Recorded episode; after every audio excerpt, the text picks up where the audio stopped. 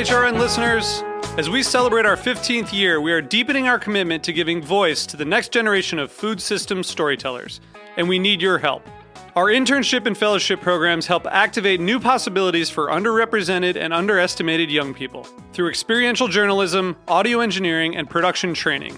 Through these unique programs, HRN helps food equity stewards build essential workforce readiness skills that expand their potential and foster economic mobility. Please consider supporting these critical programs. And with a minimum donation, you can be entered to win a dinner for two at an amazing restaurant in one of eight cities and tickets to a concert at a great venue in one of those cities. We have incredible partners across the country who have donated, as they also share our passion for helping to educate the next generation of food systems storytellers.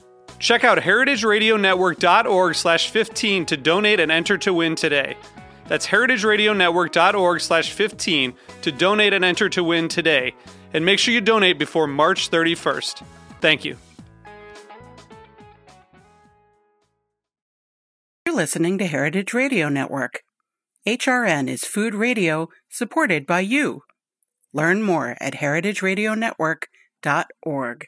This episode is brought to you by Wisconsin Cheese. We've been making cheese in Wisconsin since before we were even a state, which may be one reason why we win so many awards for it. It's what happens when a whole state dreams in cheese. Find your next favorite cheese at wisconsincheese.com.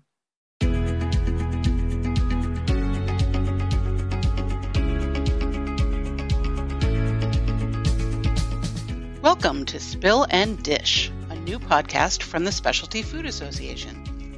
Founded in 1952, SFA is the leading trade association and source of information about the $175 billion specialty food industry. We champion the food producers, retailers, and others who make up the specialty food world. If you want to know more about membership, visit specialtyfood.com.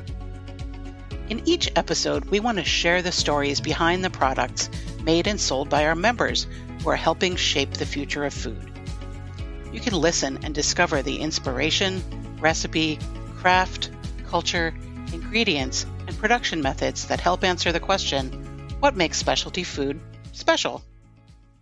I'm today's host, Gretchen Van Esselstyn, Director of Education and Program Development at SFA. We're excited to bring you today's episode and so happy to be working with Heritage Radio Network, a nonprofit podcast network covering the world of food, drink, and agriculture and expanding the way eaters think about food. Today's guest is Mike Noonan, Vice President of Operations at Bitchin' Sauce, a family owned and operated company in Carlsbad, California. Bitchin' makes delicious, vegan, sustainable sauces that I love. Welcome to Spill and Dish, Mike. Thanks for having me, Gretchen. I'm happy to be here. Hooray. So let's start out with a rundown on Bitchin'. Tell me about your favorite flavor and don't leave anything out. What does it taste like? What's the texture? What do you do with it? Give me the whole uh, story. Man, well, I don't think most of our listeners are going to know about my favorite flavor, but it's actually chocolate. Um, ah. It it tastes like brownie batter, honestly. Um, I can eat an eight ounce portion with a spoon in about 30 seconds. It's so good. All right. So, how about a flavor that l- listeners might know a little bit more about? Sure. You know, we have our core line, which is our original chipotle and cilantro chili flavors. Um, personally, cilantro chili is one of my favorites. Um, it has a little kick at the end, and just fresh cilantro and all the other ingredients that go into it um, just pack a flavor punch. Amazing. So, just what are you going to do with that sauce? Um, you know, I've been with the brand now for almost four years, and at first, you know, you start by just dipping uh, chips, anything that you can get your hands on. Um, after a while, I started using it as a condiment, as a spread, just replacing any other condiment for lunch. Um, and now, you know, we use it for almost just in addition to any dinner with pastas, um, anything you can really think of. It's good hot, it's good cold, um, and it's a, we have so many varieties of flavor that there's really endless options. And I would say I definitely dip it. I spread it on sandwiches all the time. It's just it is it's like a, a delicious, delicious um, I was going to say glue, but I'm not. That doesn't sound uh, appealing now, does it? So it's a it's an enhancer to every, everything in my fridge. I think enhancer is a great word for it. Yes. Yeah, there you go. We'll take that glue. Yeah, we're not going to put that on the label or anything. It's not going to be the new tagline. I'll, I'll work on that one. So, where did the idea for the company come about? Could you tell us a little bit about the founders? Sure. So, Starr Edwards is our founder, chairman, and CEO. Uh, she created these flavors 15 years ago when she was a teenager, uh, just exploring a new vegan way of life at that time. And she came up with this recipe. She hasn't changed it. Uh, she's really stuck to it. Um, she started selling vegan pies in our local farmers markets here in California. And uh, the first time she went, she brought a little bit of bitchin sauce and a lot of pies, and she sold all the bitchin sauce and none of the pies. And then the business was created. Um, so we've really stuck to our roots. We haven't changed anything. Um, flavor and quality ingredients are the key to our success, and we just keep growing. And so many of our listeners out there who are getting started with their brands and specialty food are um, thinking about that path of sort of starting at farmers markets, you know, taking it on the road a little bit. At, um, what is that kind of journey like? I know you weren't with the brand at the beginning, but um, what do you know about that uh, way of getting started? Yeah, I came right. I came on right as the farmers markets were ending, and our biggest customer was Costco. So a big transition of um, how we were doing things, how we were operating. You know, we had to move into a different world of rules and compliance and regulations and certifications. So, um, but what really helped us succeed was just sticking to our roots and staying very disciplined uh, with our cash flow. So we would make, we would sell, and then we'd recreate. We um, Starr was really good at investing everything back into the business to get us to the point where we are. So then, where does Mike Noonan come into the story? Could you tell me a little bit about your background and how you came to work at Bitchin? Sure. Yeah. So I've been working in food production for over a decade now. Uh, started off as a production manager and um, worked for some big companies. I worked for some really small, awesome companies too. And I just found my niche in startup type settings where um, you have very little resources, but you have a great product and you need to get it out there. So, um, you know, uh, along my career, I met Luke and Starr actually at a wedding about five years ago, and there was funny. a whole bunch of a ton of bitchin sauce there. And I ended up just crossing paths with them the next day. And I said, You got a great product. If you ever need any help, please reach out. And about six months later, I moved from Colorado to California. That's so cool.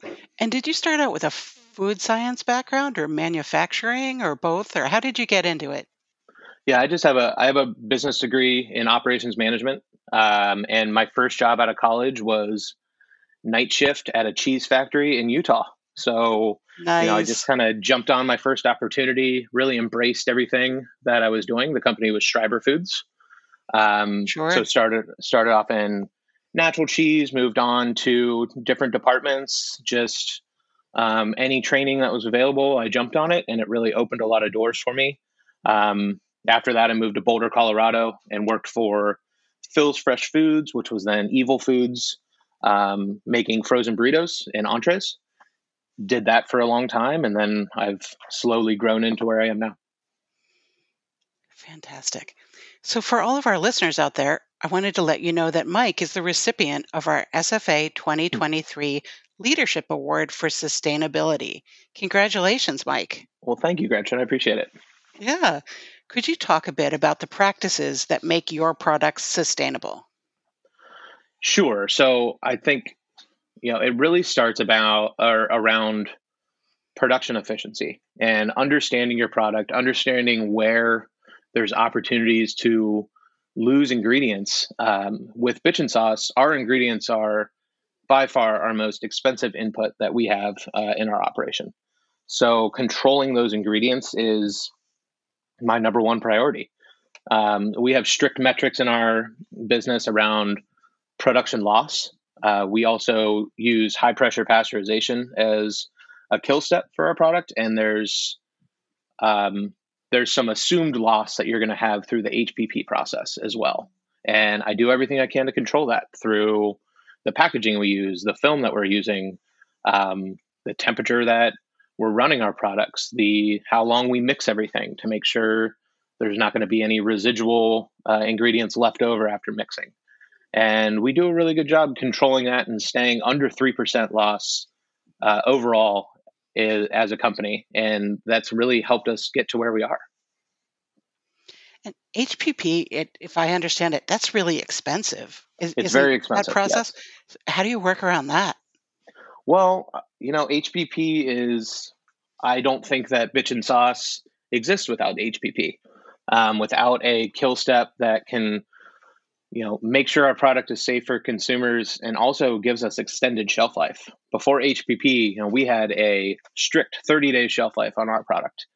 And you can't get a product from california to the east coast and have a consumer enjoy it and have a great experience without an extended shelf life. And we don't use any preservatives or anything else to extend it. So hpp is critical to our success. Fantastic what do you think, you know, taking a, a step back from specifically your brand and thinking about other brands, you know, folks who might be getting into the market, what do you think are some of the biggest obstacles in bringing a sustainable brand to market? That's a great question. Um, there's so many factors that go into that, and I think that the what these entrepreneurs and brand creators have is something that large brands can't create, which is something unique and something that hasn't existed yet, and that's so that's so important for the success of our industry. Um, but in order to scale that product and get it to the masses, you have to you have to be involved with your product from beginning to end. So I've seen a lot of products where it's a great idea and they go to a co-manufacturer early on to make the product and fitting into a co-manufacturer to get your product to market can be very expensive and it can be very wasteful too. Um, so then your product dies before it ever got a really good chance to get out there. So I think staying involved with the operations, being the entrepreneur until the brand is at a very good place where then you can bring in other experts to help you with your brand. But you know, to be successful, the ones that I have seen that are successful, the the creator is there from beginning to almost the end. Absolutely. So, when you and your colleagues are thinking about new flavors or even new products, where do you find inspiration? Hmm, that's a that's a really funny question. I've actually been reminiscing with Starr about this recently. Um, we we're a little non-conventional. You know, we we like to come up with some ideas we get them out there to some of our trusted retailers and customers and see if somebody's interested. And usually I'm not part of that conversation. And I just get to hear when somebody says, We're going to take it in our stores in three months and we need you to figure this out, Mike. So, you know, there's not a lot of trial and error. It's more just trial. And then when somebody likes something, we commercialize it. And it's a lot of fun. Absolutely. I find that to be one of the most fun, you know, walking the fancy food show or trying a product at a farmer's market and just thinking, where did you come up with that? You know, and I have to say, even though, you know, I felt like I did my research, I did not realize that you had a, you know, chocolate brownie flavor of, of bitch sauce. So, um, oh, stick around. We've got even more tricks up our sleeves. Ah, fantastic. I love it. Um, what would you want people to know about bitchin that they might not know? Hmm. Um, let's see. There's a lot of things. Honestly, let me let me start with we have a free daycare at our company. Wow. Um, I have a four year old daughter, and that's my favorite. Honestly, my favorite part. Um, I get to bring her with me three or four times a week. She likes to sit in my office in the morning, help me. She tells my wife when she comes home that she helped me in the morning every day with my job, and nice. I just I got to see her first steps when I was at work.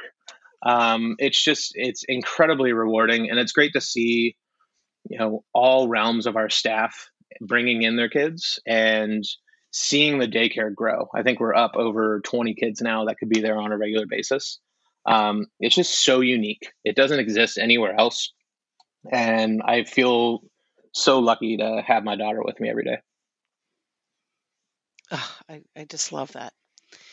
And how do you see from those earlier days to what you know what's coming up, how the brand has evolved? I know you're more on the operations side, but it also sounds like you're so uh, integral to the company.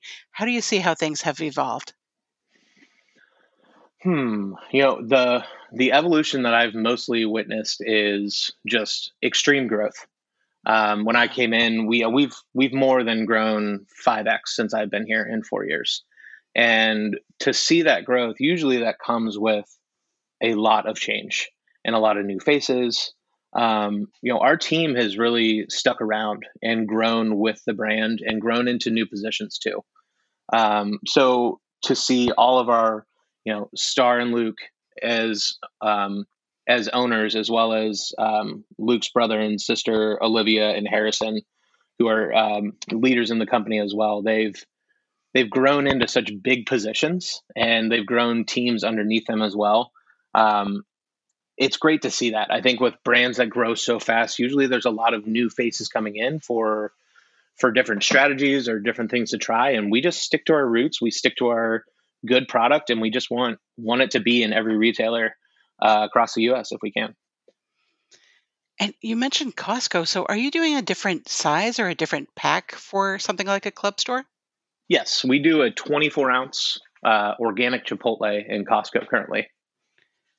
Cool. And we only sell that in Costco right now. Fantastic. And are, do you do any food service? That's a great question. I'd love to do more food service. Um, we have some alternative channels that we or alternative ways of getting our sauce out there. Uh, we have one we call a snacker, which is two ounces of either our original or chipotle sauce, and then one ounce of uh, corn chips. So I think this is a really good vessel of getting our product out there to appeal to more people. Yeah. Um, and food service is a category that we are exploring that. Um, and there's other other options that we're exploring with food service too, but it's not something that we've really, you know, broken the ceiling on yet. So interesting. Yeah, we should have a side conversation about that sometime. Mm-hmm. I have some great people I could help maybe uh, connect you with. I can imagine it would be amazing on college campuses. So many, uh, you know, my nieces are off to college and they are vegan and finding, oh man, all they're serving us is beans and rice over and over again. You know, to have something like a vegan, uh, you know, uh, meal enhancer on, on campus seems like an amazing uh, opportunity. I agree with you, and I think that you know we have so much to offer to these campuses as well. Not only you know it doesn't necessarily have to be through food service; it could be maybe through you know vending or cafes or other other areas on campuses or workspaces where people are going on a regular basis. So yeah, we're really trying to get through to that next level, but we haven't been able to yet. Fantastic. Um, we're going to head into our next segment in a couple of minutes, but I wanted to just look back to sustainability one more time because I know it is such a key part of what you do at Bitchin' Sauce and your own personal, um, you know, integrity about it. And and again, you know, the recognition of of leadership award uh, winning in that category. What do you think are some of the hallmarks of sustainability in general for products as we, you know, move forward into an uncertain future for the planet? What should brands be doing? What are some of those hallmarks? Sure. Yeah. If you have your own manufacturing, um, just start with your local city, your local ordinances, and where you are. Um, you know, I've had the luxury of being in great communities like Boulder, Colorado, and Carlsbad, California, and even different communities in Utah where, you know, recycling and composting can be much more advanced than they are in other states in the US. So, reaching out to your local ordinances just to find out what your options are. They will they'll have free services that can come to your facility and tell you what can stay out of the landfill, what can be composted if that's an option. If there's commercial composting or other recyclable options out there, they can point you in the right direction. So that's really where we've started, and we're trying to divert as much as we can from our facility. Um, with co manufacturing facilities, if you're not sourcing your own materials and you just want to improve practices for your brand but not tell a facility what to do um, start with asking how raw materials are coming in. Is it in recyclable containers? Is it in containers that we can reuse and possibly do an exchange program on? So we don't have to create new packaging that's going to get destroyed out there. Um, you know, you don't have to settle. You can keep asking more questions. You can keep looking for more options on how to improve. And that's what we do. Fantastic. Thanks so much, Mike. So Sure. we're almost out of time. But before you go, we'd love to have you participate in our final segment, which is Take Five. So it's five quick questions for our guests. Okay. But first, let's pause for a break. This episode is brought to you by Wisconsin Cheese. There's a reason when you think of Wisconsin, you think cheese. Cheese is a huge part of Wisconsin's history and future. In Wisconsin, the state of cheese, the tradition of cheese-making excellence began 180 years ago, before Wisconsin was recognized as a state. Immigrants traveled to settle in this lush green hills of Wisconsin, bringing their cheese-making traditions with them. These storied skills combined with the freshest milk available created a cheesemaking culture that is uniquely Wisconsin. Wisconsin's 1,200 cheesemakers, many of whom are third and fourth generation, continue to pass on old world traditions while adopting modern innovations in cheesemaking craftsmanship. Find your next favorite cheese at wisconsincheese.com. Welcome back. I'm Gretchen Van Esselstyn of SFA, speaking with Mike Noonan at Bitchin' Sauce. Let's jump into our five questions for our final segment, Take Five. So, Mike, what is your favorite thing about the specialty food industry? Hmm. Well, I'm a little newer to the specialty food industry, um, but you know what I've liked so much is, or what I've liked so far is the inclusiveness. You know, it's every brand is uh, welcoming to every other brand. Every everybody's been so welcoming to me to just be coming to the shows and participating with the association. Um, you know, consumer product goods they don't need to be a secret, and I think that best best practices from brands should be shared with the masses. So. Um, I'm excited to be involved in that, and hopefully, I can you know share what's up in my brain with others, and it can help them be successful as well. Couldn't agree more. It is such a uh, inclusive and welcoming industry. I love that about it too.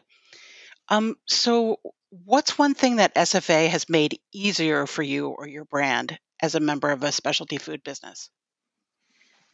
Um, finding finding things that we need to get to the next step. So packaging, brokers, accounts, co-packers, ingredients. It's a great place to start. Uh, I'm looking forward to the show in January and being able to walk it with my team so we can find out all the new thing, the new offerings that are out there, so we can keep enhancing our brand. Excellent. So, if you were not doing the job that you're doing now, if you were not, say, even in the specialty food industry, what would you be doing? It's really funny you asked that. I love having this conversation with my wife because I work a lot and we're really looking forward to, you know, more balance in our lives at some point. So we like to explore all of those, all of those options of what we can do. Um, you know, if I wasn't in the food industry, I think um, working in schools, I think working with nonprofits or kids would be something that I could do. Um, maybe even in sports or coaching. Um, I just, I just really like to do something that is intangibly rewarding to myself and giving back and sharing things with others is always something I've seen myself doing. Ah, I love that. What's one piece of advice you'd give to a new food business? You have to stay disciplined. I know I'm repeating myself, but that is the one thing that can ruin your brand. You know, seeing something shiny in a new opportunity that looks like it could really help you, but it's something that's outside of your comfort zone when your brand is not ready for that, is what I've seen sink brands. Um, so stick to what your roots are, stick to what you know, stay disciplined with your accounting and your spending, and have have a goal in mind and get to that goal, and then you can start exploring those other opportunities.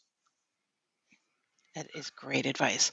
And then our final question How do you define specialty food? Hmm. That's a tough question, honestly. Um,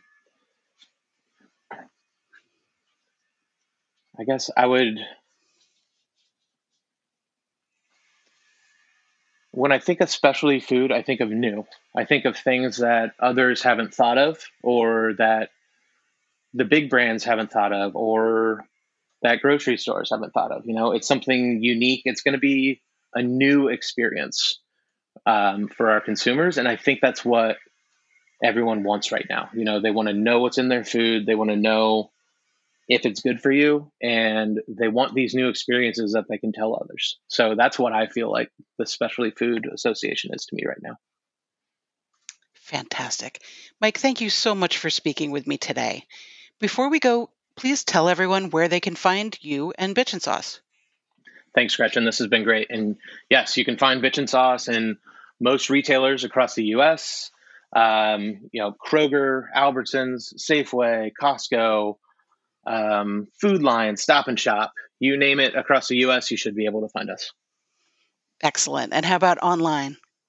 Online, you can find us um, Amazon. There's some other great online re- retailers that you can find us too. And then if you cannot find a flavor and you must have it right right away, bitchinsauce.com. We can overnight you any flavor you want, and we'd be happy to do it.